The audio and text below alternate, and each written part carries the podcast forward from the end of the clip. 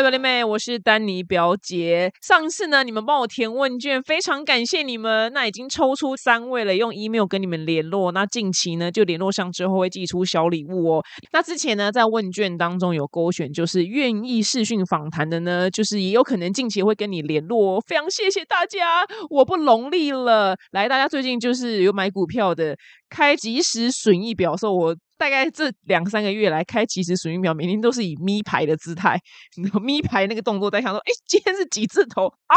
怎么今天又更多了？负更多，不是资产更多？大家心情有没有跟我一样呢？非常非常的，我就是苦笑啦，因为我们真是长头族的，所以现在非常惨烈。我就是一张不卖，奇迹自来。呃，跟大家一起精神喊话，我们长头族加油！好，首先第一则国际新闻呢，欧洲的现在呢非常非常的凌乱，对，所有的局势都非常凌乱。那其实主要是欧战影响。那我们先看到法国。那法国人呢又罢工了，我真的觉得以后讲到法国的 hashtag，真的不只是 Chanel 精品。或是法国面包，我觉得他还要再加一个 hashtag，就是爱罢工。他们到底有多爱罢工？每次看到新闻就是他们在罢工。那最近是发生什么事情呢？是十八号的时候呢，就他们法国全国大罢工，其实蛮多地方呢，总共有一百五十个就是集会抗议的地点。他们是说有三十万个人参加，不过法国警察是说大概十万个人左右而已啦，没有这么多。所以这个数字呢是怎么样，我们其实也不知道。那这次罢工主要原因呢，就是因为通货膨胀非常的严重，然后呢，他们就觉得我。我们薪水就是没有跟着通货膨胀一起涨啊，我们薪水不够，他们永远都在吵，就是薪水不够这件事情，其实都差不多。那这一次呢，是有主要有一个炼油厂，那因为炼油厂它罢工的话，那加油站就没有油可以用，所以这个造成的混乱会非常非常大，因为等于人民没有油可以加。那后来呢，炼油厂呢就是已经 OK OK，我就给你们加薪就是七趴，结果呢，员工们呢还说不行。太少了，我们要十趴，所以现在还没有达成一个共识。这样子，法国民众看那新闻画面，他们就在街上大吼说：“我们要什么？我们要一波调涨，调涨什么？我们的薪水。”我真的觉得台湾人真的也是，也不说煽动你们去罢工啊，就是我觉得我们台湾人好像蛮好相处的，因为我们的我们的薪资跟我们的房价是非常非常荒唐的不成比例的那个悬殊比例，约莫那个尺度是。大峡谷的深度吧，我觉得对，那个房价是在大峡谷的顶端，然后我们那个薪资是在大峡谷的底部，这样。那我们人民居然也就是蛮 nice，大家也没有 太生气，也没有上街头。这个要是在法国，老早就已经拿汽油弹丢了，好吗？但是我们人真的非常的 nice。这一次罢工的后面的原因其实比较复杂一点，那跟大家就是简单的了解一下。我刚刚讲的，除了最简单直白的，就是物价暴涨，那其实后面还有个原因，是因为大家最知道就是乌克兰的战争。所以它那个天然气，因为然后很多人就靠俄罗斯天然气吃饭，就俄罗斯它现在就是要给不给，要给不给，所以他们很多国家是因为靠着俄罗斯天然气，他们才可以过冬。就现在就是好像没有办法过冬。那因为十二月第一波寒流好像就要来了，所以欧洲人非常非常紧张，因为他们跟台湾是相反的，就是他们冬天是用电量最大的季节，那台湾用电量最大的季节是在就是七八月夏天的时候，所以跟我们是相反。那他们现在。能源呢非常非常短缺，那能源短缺呢，就是一连串就是这样子，呃，物价暴涨。因为譬如说，法国餐厅，它有餐厅厨师说，他要煮饭的时候，他平常可能是几个炉子这样全开这样，但是他现在去选用比较能保温的那个锅具来煮饭，因为他没有办法开这么多的火炉，因为能源就根本就不够用，所以其实这影响层面是整个生活会。被影响非常非常大，但是因为台湾，或者说台湾还蛮这方面还蛮幸运，我们能源好像目前还 OK，目前还 OK，就是我们 虽然是一个小小的一个岛屿的状态，但目前的状态是非常非常还 OK 啦。就是七八月的时候，真的蛮吃紧的。所以我上一拜才说，就是大陆现在狂出口就是那个热水袋，我觉得这个也是蛮棒的。你知道，人都会遇到危机的时候，然后开始去反思，然后做出一些对环境就是更友善的事情。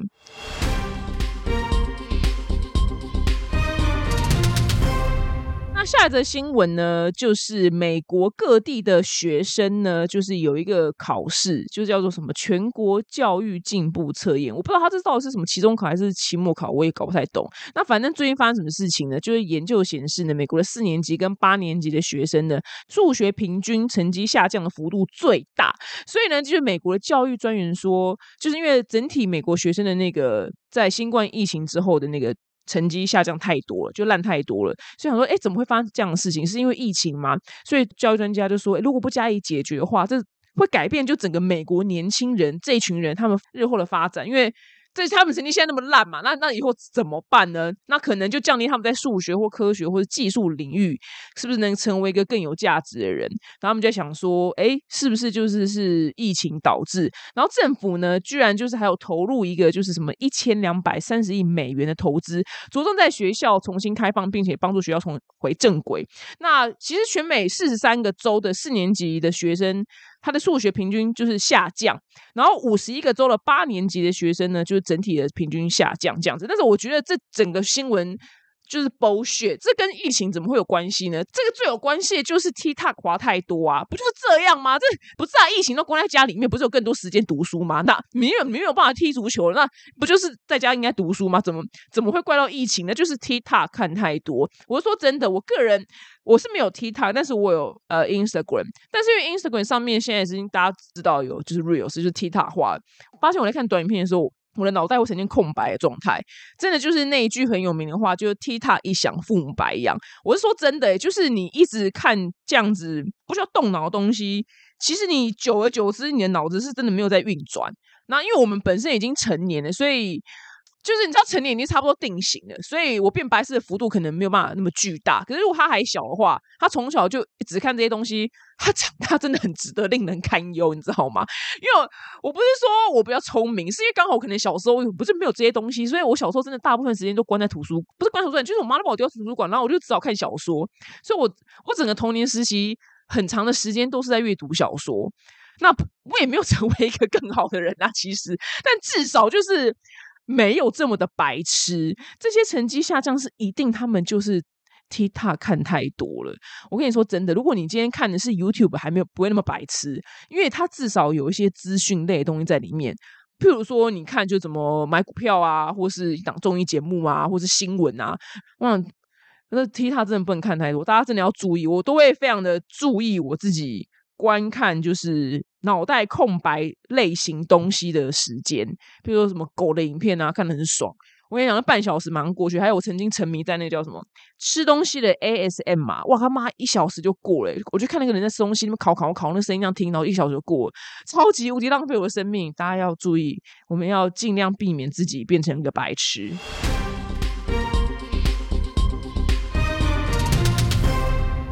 下则新闻呢，就是算是本周全球最大的新闻之一了，就是英国首相的那个特拉斯呢，他。那风风光光的，就是上任，这样轰轰烈烈，砰砰砰砰砰上任的。然后在仅四十五天之后呢，就辞去了首相的职务，成为就是英国有史以来执政时间最短的首相。然后呢，英国的很多就是报纸都笑他，就是保存的期限比生菜还要短。那为什么他会马上就是下台呢？这位大小姐呢，就是轰轰烈烈上台之后呢，她就先推出了一个叫做袖珍预算案。那其实她本意是好了，改善他们的经济，没有想到。到呢，他的那个错误的决定，造成他们英国的金融市场呢非常。剧烈的反应，但这个反应呢是烂的反应，就是英镑汇率大跌。这个英镑汇率呢跌到就是过去三十七年来的最低点。他们但没有拯救成经济，还造成就经济更烂，这是一个主要原因。然后他的财政大臣呢就然后被他 fire，然后呢就又请来一个新的一个财务大臣，然后那个新的人做没多久又受不了他，然后又辞去，就是一团乱。所以呢他就四十五天之后就说不好意思，老娘不干了。我只能说天哪，女王不是死掉。到之前就是前几天还跟他那边就是你知道握手，然后就说你知道以后我们国家就交给你了。就四十五天之后就你知道啊老子老娘不干了。我想英国女王在天之灵一定想说你在给林州骂整笑哎吗？这是整笑哎。然后重点是怎样嘛？知道这史上最划算。他只当四十五天的首相，可是他到死之前每年都可以领四百四十万台币的退休俸。所以接下来人生他就只要躺着就好。超级无敌划算，真的当四十五天，然后领退休俸一辈子，超级无敌强。今天我不知道为什么我在就是在车上跟我爸聊天，我不知道我忘记他讲到谁，他说什么，反正就大家这么有钱，还要就是有钱的人都想要出来有权，就是所以你还看到很多有钱人出来就竞选嘛。那我就没想了半天，我说我真的有钱，我就是要躺着，我就是我爸，我就要躺着，我真的没有要出来选任何东西，我没有任何抱负，我就是要躺着，我真的很累。我爸居然还接说不行啊，你要跟胖皮去多运动啊，这样躺着会生病。我说爸，你这不。重点好吗？我爸在讲话，然后跟我爸聊天，他真的都抓不到我的重点，你知道吗？还没有 catch catch 到，我就只想要就慵懒度日，他居然还叫我要跟狗去运动，跟胖梅运动。在跟他聊天，觉得爸，你真的是蛮狗嘴的。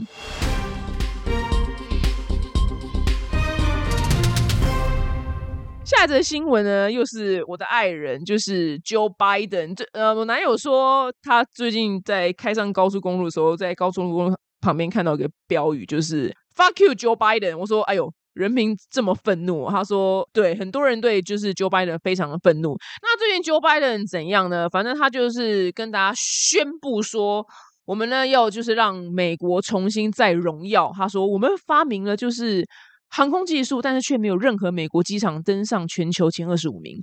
然后呢，但是我们发明的就是晶片，但是我们却没有办法制造晶片，导致汽车的制造成本提高，造成我们现在的通膨。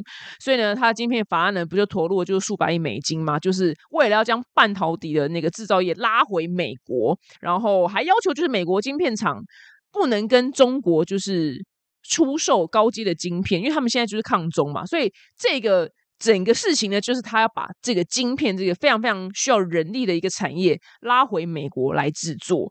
那因为他说就是这样才可以控制晶片在我们的手上，然后不会常常受制于别的国家，然后常常买不到这样子。我只能说，Joe Biden，你真的彻底性是一个智障。老先跟大家讲，你知道美国最贵的就是人工。我在美国洗一颗头，洗一颗头。五十块美金，而且洗的超烂，他的水都泼到我脸上，你知道吗？然后是五十块美金，就是台币一千五左右。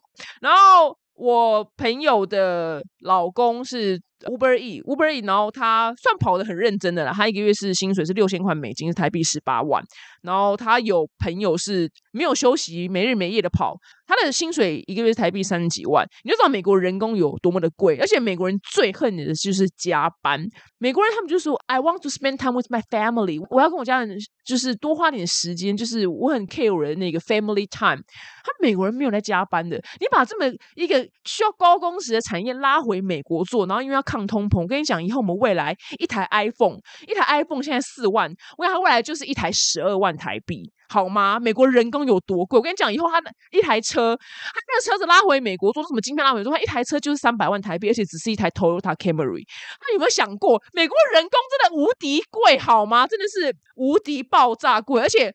不是说美国人都很懒，但是大部分美国人真的都很懒，连美国人他们自己都说，对我们美国人就是很懒，就是这个这么高工时需要高体力，然后奉献给这份工作的这个晶片产业，我真的不知道他们要怎么样把它拉回美国，就是运转，然后却可以压低成本，还是它开放就是美墨边界，让所有老墨们、南美洲的人们来做，还有一些可能。对啊，我觉得他这样拉回去做，但是我不是经济学家，我只是根据一个最简单粗暴的哲学，因为我在美国觉得，哇妈，人人工真的超贵的，那他人工这么贵，他来做这些晶片，那不是东西就变更贵吗？所以我就不知道他这个晶片法案的逻辑。他到底有没有去思考更清楚？那也欢迎就是经济非常厉害的听众呢，跟我分享交流这个资讯，因为我的确有可能是错的，我只是用最简单粗暴的哲学，不，根本没有哲学，简单粗暴的白痴逻辑想说，那这样它成本不是变超高吗？我一台 iPhone 以后就十二万的，然后美国人信源这怎么高？应该也不是全民都买得起一台十二万的手机吧？那最后怎么样？就去买中国大陆做的小米手机，那不就最后还是一样受制在美国 Made in China 吗？这就是我的。故事的蓝图，OK。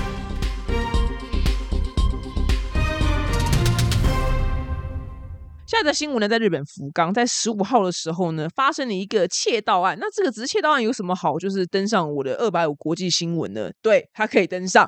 它呢，就是有一台两百六十万左右的 Lexus，就是被偷。然后有一个目击者呢，他说：“哦，我当时在停车场啊，然后看到有一个人就鬼鬼祟祟的待在那台 Lexus 的后面，然后进行某一种作业。但是呢，推测对方。”应该不是车主，他看起来不像是在修车。然后目击者呢，他就画了一个那个偷车贼的那个画像，然后这张画像呢，就造成非常大的轰动。就是图，因为我没有，我没办法秀给你们看嘛，那我可以用话语来跟你们形容。就这张图呢，他就把那个人就是。因为那个人就穿的黑衣黑裤，然后他就把他整个脸都画了黑，然后整个身体跟整个脚都黑，就是一个乌漆抹黑的人。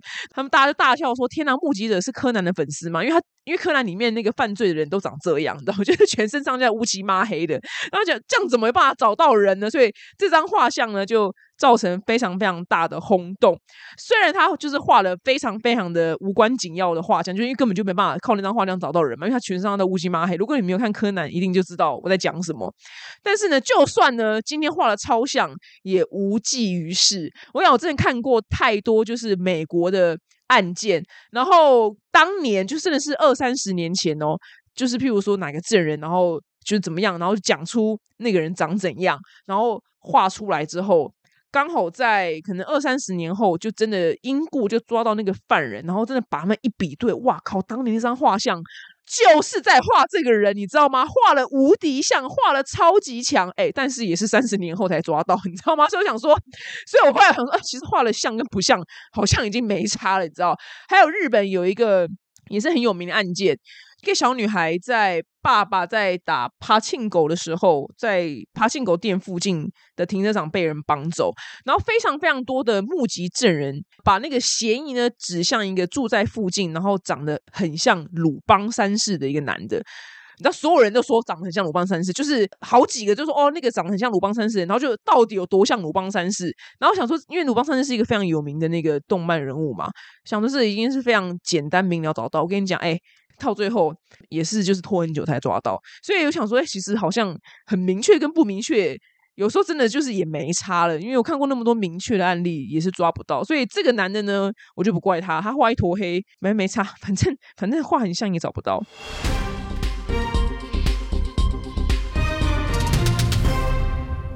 那下一则新闻，我们来到菲律宾，菲律宾的吕宋岛呢，就是有一个小镇，就是常常为淹水。所苦。那其实去过菲律宾的人知道，当地有一个很有名的车种，就是嘟嘟车，它就是一个摩托车，然后。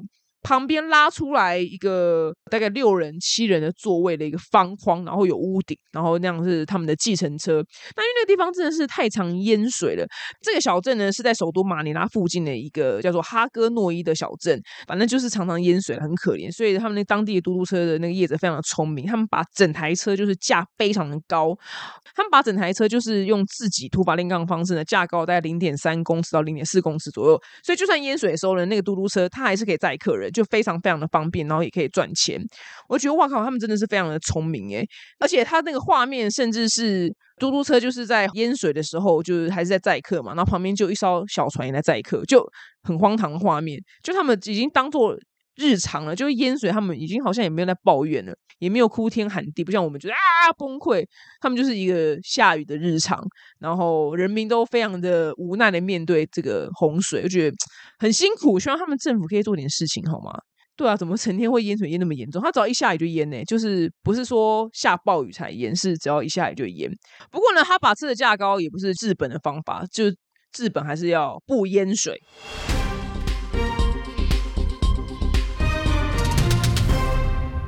那下一则新闻呢，就是我们到澳洲啊，这个新闻我觉得也是蛮适合大家知道，因为大家都要出国玩了嘛。那澳洲呢，就是有一个男的观光客，反正去澳洲旅游嘛，然后他随手喂食了流浪狗。然后居然被罚了，就是台币七万四千元左右的罚款。到底发生什么事情呢？那这个二三岁游客呢，他四月的时候到昆士兰一个叫做 Racer Island 的地方观光，然后呢，他就是在排队等渡轮的时候呢，哎，有一只流浪狗就走了过来，他觉得啊，这流浪狗怎么这么可怜呢？叫一片好心，所以他随身带了饼干呢，就喂了流浪狗。然后旁边呢，真的就是。有一个非常鸡婆的人，不知道是男是女，就拍一张照之后检举，所以让这个男的呢就吃上了罚单。那其实他为的不是流浪狗，是有一种狗叫做澳洲野犬。那澳洲野犬，它我看照片，它长得真的超级无敌像，有点类似像大只的秋田犬，或是其实就有点像米克斯，像台湾的土狗这样子。可其实它不是，就是我们想象中那么可爱的狗，它是澳洲当地的一个顶级的掠食者，就它。当地的那个畜牧业的农民都非常非常痛恨澳洲野犬，因为他们养了羊啊，就常常被澳洲野犬就咬了稀巴烂，然后羊都很痛苦的死去。他们其实就是狼啦，他们是狼的次级亚种，他们其实已经不算是犬了，只是长得非常像犬。然后很多养鸡的人，他们鸡都被偷吃、被咬烂，干嘛？其实他们就是非常凶狠的动物。那在澳洲人的宇宙观里面，就是你在一个野外看到澳洲野犬，其实跟你在非洲看到一只老虎的那个危险性是一样的。它真的就不是狗，它就是或者说就是它就是虎，因为不然它不会去把羊就是撕烂，因为它其实就是吃肉。就吃老鼠、吃兔子，然后吃羊，所以那些养羊的那些农民都非常非常痛恨，然后他们甚至会把杀掉的澳洲野犬尸体挂在树上，然后让其他澳洲野犬看到之后会吓到，说你不要过来我的区域来吃我的羊。不过呢，虽然它。听起来是蛮恐怖的，但是因为它居然也是 政府有在保育的一种动物，因为原本它就变很多，然后后来就扑杀扑杀之后，然后怎么哎又又过头了，就是数量变超少，所以澳洲政府就说你不要去打扰澳洲野犬，然后你也不能喂它吃东西，就是跟它共存，就是不要去打扰它，不要猎杀它，然后你也不要喂它吃东西，就这个男不会知道嘛，因为它真的长得太像狗了，所以很可惜，这一片好心呢，居然被罚了七万四千元，我只能说哭哭。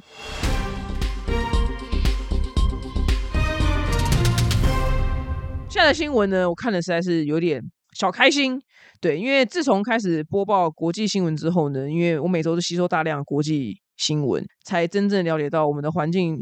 对啊，我讲这种话就好像很八股，但我们真的就环境就是已经要毁啦。就是我想当年看了二零一二电影的时候，都觉得哇靠，我靠，我们世界是不是要毁了啊？居然没毁啊，没事没事，没有。现在真的觉得，我真的觉得二零一二真的是有可能要到了。我是说真的，你看，你真的有仔细在看全球各地的那个乱象。我所谓乱象，不是人民，是气候乱象，你就知道。真的，二零一二真的有一天真的会降临，所以我们大家真的，所以我能宣导几个，虽然我节目规模蛮小的，对，但希望可以宣导几个就宣导几个，就是我们尽量能随手之劳做环保就做环保。对我现在我很棒，我出世界的水都会好好的留着来冲马桶，以前都觉得没差，你知道吗？现在都觉得嗯，我要好好的保留我出世界的水要来冲马桶，然后。尽量带环保杯啦，对，如果能的话，有记得的话就尽量带。那为什么这则新闻会让我有点开心呢？是因为有一个非常天才的荷兰发明家，他发明了一艘很特殊的船。这艘船呢，就是它在海洋上就这样航行，你就把它想成是一个过滤器一样，它就是可能把海水这样吸进来之后，因为我就把它想象成像鲸鱼，然后它那个有一个。你知道触须把东西挡在前面，然后海水飘过去，那那些挡下来东西呢，就是海洋垃圾。然后呢，他们希望呢，能在未来的五年内呢，清走有个地方叫做太平洋大垃圾带，不是我们用的那个垃圾带，是这个区域这个垃圾的这一带。对，英文呢叫做 Great Pacific Garbage Patch。然后我是第一次知道，原来世界上有一个。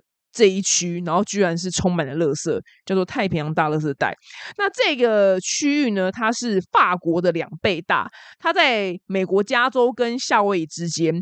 呃，因为洋流的关系，然后所以很多垃圾就刚好集中在这一带，所以它才有这个名字。他们经过了就是一年的反复测试系统，所以呢，在最近呢，就是总算第一次成功从太平洋大垃圾带成功收集到第一批塑胶垃圾。然后我看那影片，哇靠，真的是。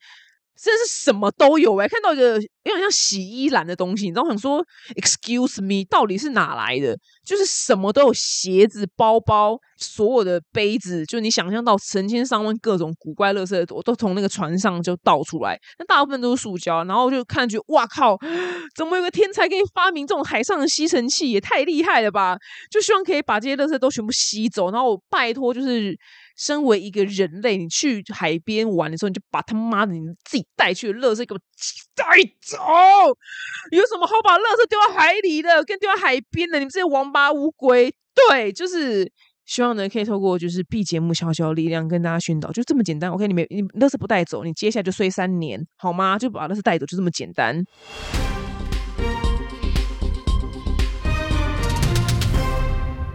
那接下来呢是随性的本周小烂事分享，就是最近就是周年庆，然后老娘就是爬着我的老屁股，就是踏进了星光三月。我就一路走了走，就跟我朋友讲说，我今天真的就是要来买洗衣机，对我什么都没有买，我就是什么都不缺啊，我不想乱花钱。我想一讲完，我想我都不想乱花钱，那个钱那个钱那个这个音还没有发完，我就看见一间很可爱的店，我就走进去，花了七千八。马上自己长嘴，我看真是现世报，我的天哪！老天爷真是不放过我，天哪，怎么这么可爱，怎么这么可爱？花了七千八，然后才上楼去买我要的洗衣机，因为我们家就是有两台洗衣机，一台是单槽。我买的，然后一台是我妈就坚持买了双槽洗衣机。对我妈这个战后婴儿潮人，他们对双槽洗衣机有种非常异常的执着跟迷恋。我觉得那个年代做双槽洗衣机的广告人，他们真的是广告奇才。我不知道他们有没有还活着。如果他们有开课的话，我真的想要付费去上课。像我的业配，我一定会业绩爆表。我不懂，就是我妈怎么可以，就是这几十年来对于双槽洗衣机有这么执着的忠诚度，就是死都觉得单槽洗不干净，只有双槽有办法洗床单，还有办法把所有的衣服洗得干干净净。因为因为连我爸呢，就是我要在换洗衣机之前呢，因为我们家单槽洗衣机就坏了，然后要修，我就说，然我跟你讲，你们就把双槽给丢了，单槽修修之后呢，我买一台新的，然后洗脱烘。我跟你讲，我看有没有什么高级的，孙云那台是不是？我跟你讲，我们全家变贵妇。就我爸就说，哈，那你换那洗衣机，他有办法？洗那么大的床单吗？我就说爸，怎么样？整个地球上全美国的人没有美国人没有来用双槽洗衣机，全美国人都不洗床单，是不是？他们都去河边洗，是不是？哈，全台湾人两千三百万人，是不是也都是没有人可以洗床单？因为他们都没有双槽洗衣机，对不对？然后我爸就不理我，因为他觉得我讲话很鸡巴。总而言之呢，就是好，所以现在。我那天就爬去星光三月买了那叫什么？那叫滚筒式洗衣机嘛，反正就洗脱烘在一台就很高级，你知道，完全不是叶配其他取的。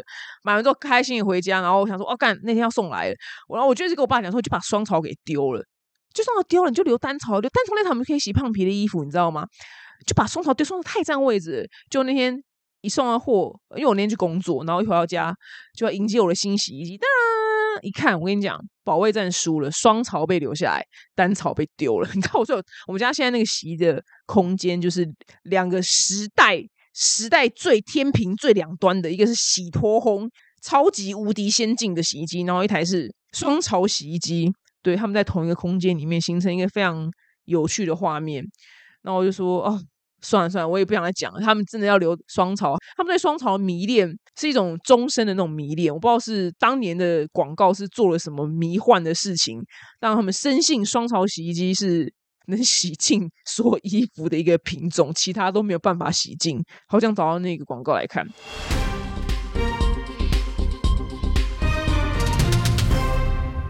那最后呢是。可能对你没有什么用的冷知识时间，大家知道，就是我们在超市买东西的时候，不是常常就哔哔哔上面那个条码，然后你刷出来之后就有价钱的嘛？这种看似非常稀松平常事情呢，哎。居然也是被发明出来，不是废话嘛？那它怎么被发明出来呢？这个条码呢，它的学名叫做通用产品代码，英文名叫做 Universal Product Code。那它在普及之前呢，其实大家在买东西的时候，真的就是贴标签在那个呃商品上面，然后。到了收银台之后呢，然后收银员就是一个一个这样相加，那你知道这样时间就会拖非常非常的久嘛。所以在这个发明之前呢，就大家是这样过日子。然后在这个发明之后呢，你就看到我们现在生活非常的便利。一九四八年的时候呢，美国宾州的那个一个大学里面有两个研究生，一个叫 Bernard 跟 Norman，他们在想说怎么样可以快速追踪就是库存系统。那他们就想着想着，然后有一天在海滩上面就画出了一个点跟线，然后就是拉长拉短之后呢，变成一个。雏形，他们就觉得哇，这个好像可以哦。那这个条码被设计出来呢，面临很多问题，就成本太高，体积太大，或是没有东西可以扫它，因为扫它东西没被发明出来，所以根本没办法被辨认。然后后来呢，就是又演进到一个叫做靶心条码，然后有申请了专利。那美国有一间非常知名的，就是有卖电视啊，就台湾比较没有一个叫做无线电公司，叫 RCA，RCA 呢，他买下这个靶心条码的专利。然后在七二年跟七三年的时候呢，就认真的研究它。结果呢，这就是所谓的哦，很喜欢这种历史的时刻，在格式大战的时候，输给了 IBM 发明的这个叫做 UPC 条码，就是我们现在看到这个规格。就是之前有看过有一个布洛克写的文章，就是之前。就是在 VCD 跟另外一种不知道什么 D 的东，就是是格式大战的时候，它就是会有两种播放器。然后呢，他买了不是 VCD 的那个播放器，隔天那个播放器的那个日本公司就宣布说，我们输了格式大战，所以从此以后我们所有的商品，就是这个播放器的型号就全部都会停产，就 很可怜，你知道吗？就所以格式大战，我觉得。呃，很有趣，所以当大家在买东西的时候，你那格式大战就是那种两种格式的时候，不要太早买，然后不知道你买东西会被会被然后输掉格式大战。所以总而言之，我刚刚讲那个把新的输了，然后呢，IBM 赢了，所以就是我们现在看到了。那在整个地球上呢，第一个被刷条码的商品呢，是在美国的一间 Marsh 超市。